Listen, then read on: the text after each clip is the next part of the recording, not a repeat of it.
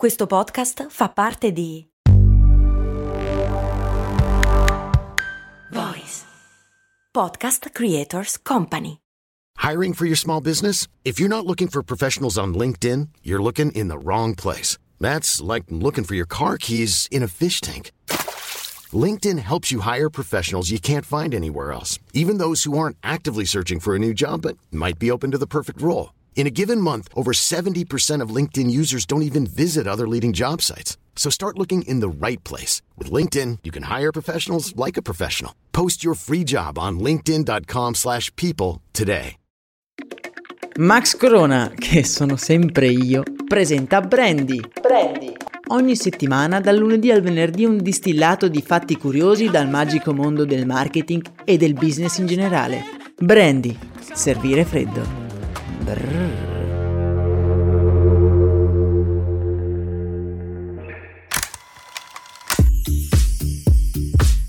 Bentornati qui su Brandy, amici miei, in quello che è ormai il 39 episodio del podcast che da due mesi ci accompagna ogni mattina.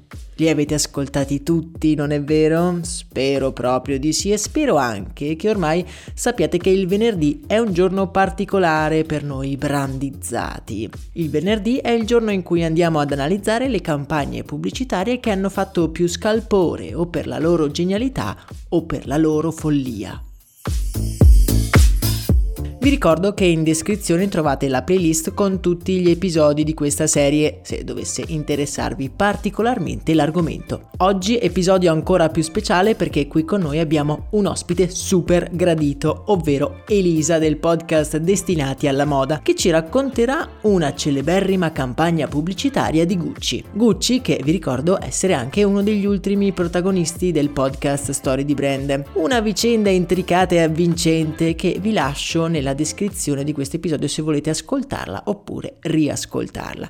Ma ora abbiamo blaterato fin troppo. Elisa, benvenuta qui su Brandy, ti cedo la parola perché mi pare di capire che la campagna di oggi è quantomeno intrigante.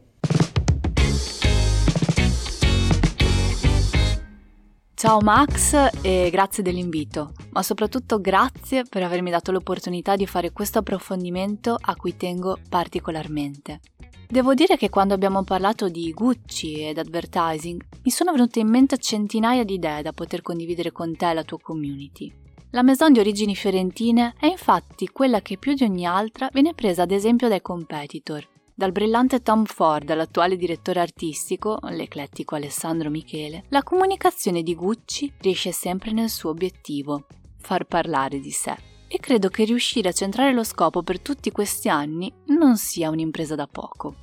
Dovendo però dedicare 5 minuti ad un solo tema, ho pensato che dovessero essere 5 minuti di puro fuoco.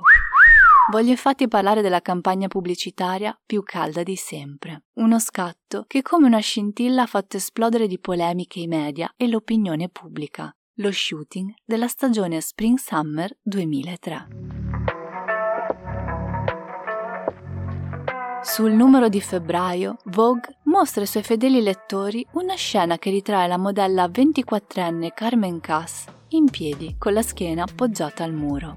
Indossa un kimono di seta verde con stampe nere, tenuto aperto sul davanti, e un paio di mutandine grigie che con la stessa mano sta abbassando leggermente, scoprendo i peli pubici rasati a formare una G del logo Gucci. Davanti a lei vi è un modello che inginocchiato sul pavimento rivolge lo sguardo verso l'alfabetico Monte di Venere. È subito scandalo, è subito indignazione. L'Advertising Standards Authority, ovvero l'organizzazione di autoregolamentazione del settore pubblicitario basato nel Regno Unito, riceve innumerevoli reclami da parte dei consumatori che ritengono profondamente offensiva ed estremamente dannosa una campagna simile. È 730 il numero di lamentele che vengono spedite all'autorità inglese, più di qualsiasi altra campagna, esclusa ovviamente quella del British Safety Council del 1995, che mostrava il Papa con indosso un casco di sicurezza e la scritta che raccomandava di praticare sesso sicuro. Potete facilmente immaginare le reazioni. Ma torniamo a noi. La sexy fotografia, ufficiosamente soprannominata Pubic Enemy, ossia nemico pubblico, fa finire la Bibbia dell'alta moda di Code Nast nel mirino dell'Advertising Standards Authority, portando conseguentemente sotto i riflettori anche due autori di tale opera. Ma chi sono i Bonnie e Clyde dietro questo bollente servizio fotografico? L'indice che ha premuto il grilletto di scatto è di Mario Testino, uno dei più celebri fotografi di moda degli anni 90 e 2000. La mente che invece ha partorito l'idea è di Karin Roitfield, magnetica direttrice di Vogue Paris dal 2001 al 2011.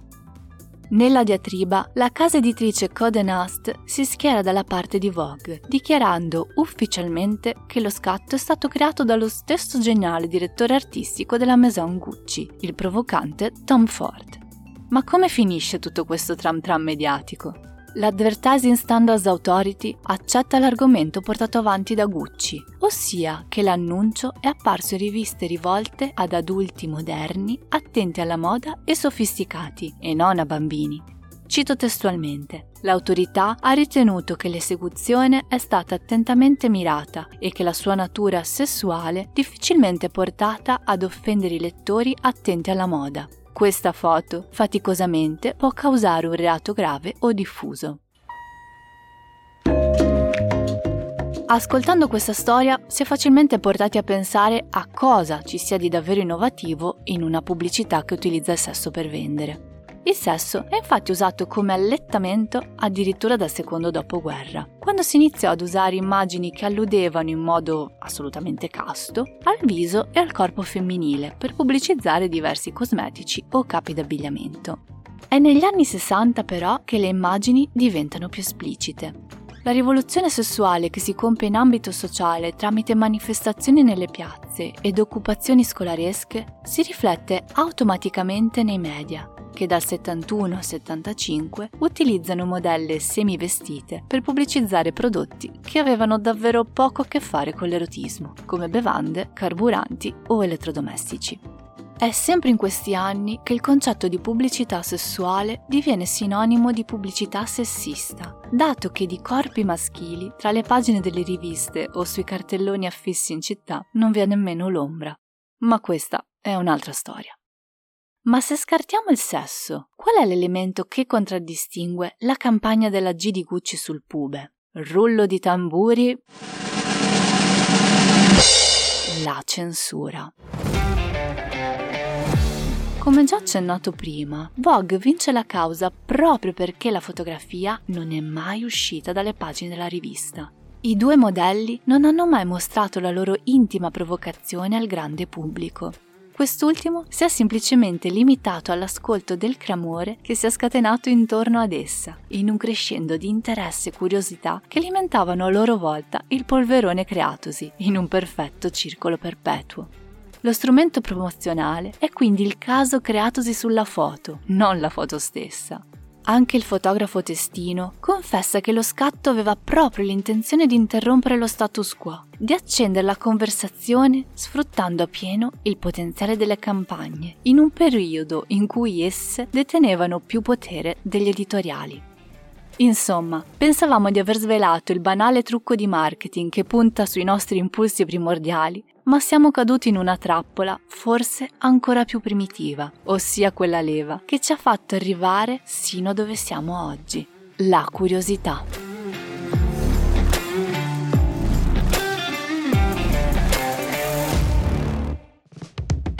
Grazie mille Elisa per questo tuo intervento qui a Brandy, davvero ci hai presentato una storia piena di colpi di scena a metà tra arte e marketing.